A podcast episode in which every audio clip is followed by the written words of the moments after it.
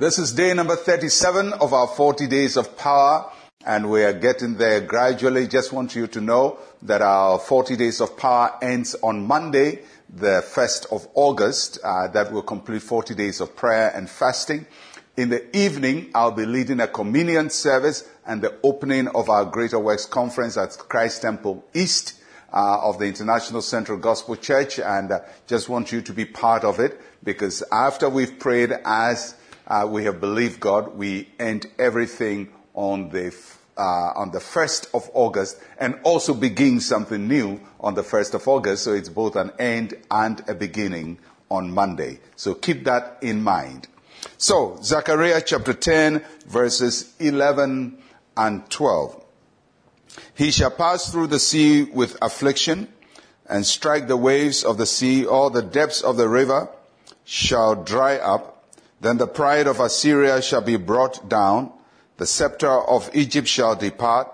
So I'll strengthen them in the Lord and they shall walk up and down in his name, says the Lord. This is a prophecy that the prophet Zechariah gave to God's people, uh, and it shows that the things that God will do uh, or the Lord will do uh, for the deliverance of His people.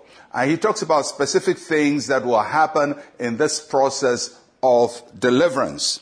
And today we want to trust that the same things that God promised to his people in the book of Zechariah will happen in our lives. There are four things I want you to pay attention to. First is that the Lord will pass through the sea uh, for his people. Uh, and that shows the extent that God will go to deliver his people. That he will go through every situation you are in and he'll come through your affliction and deliver you out of your affliction. So God says He's going to go through the situation and deliver you out of it. And the Bible talks about the sea and the rivers, and it says that the rivers will dry up. And so God is doing something uh, for each one of us. Wherever your affliction is, wherever your pain is, wherever your trouble is, God says, I'm reaching out to wherever you are and I'm drawing you out of it. The Lord, our deliverer, delivers us from the affliction in the sea and in the river. Second thing, God said to his children, the pride of Assyria shall be brought down.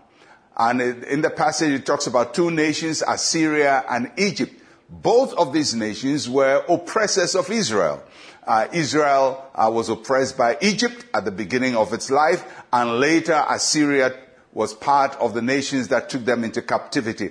And God says, I'm going to bring down these nations that exalted themselves to oppress God's people. I don't know what has oppressed you or what system is oppressing you, but we claim this promise of God for our lives that the Lord will shatter the power and the rod and the scepter of the oppressor and set his people free.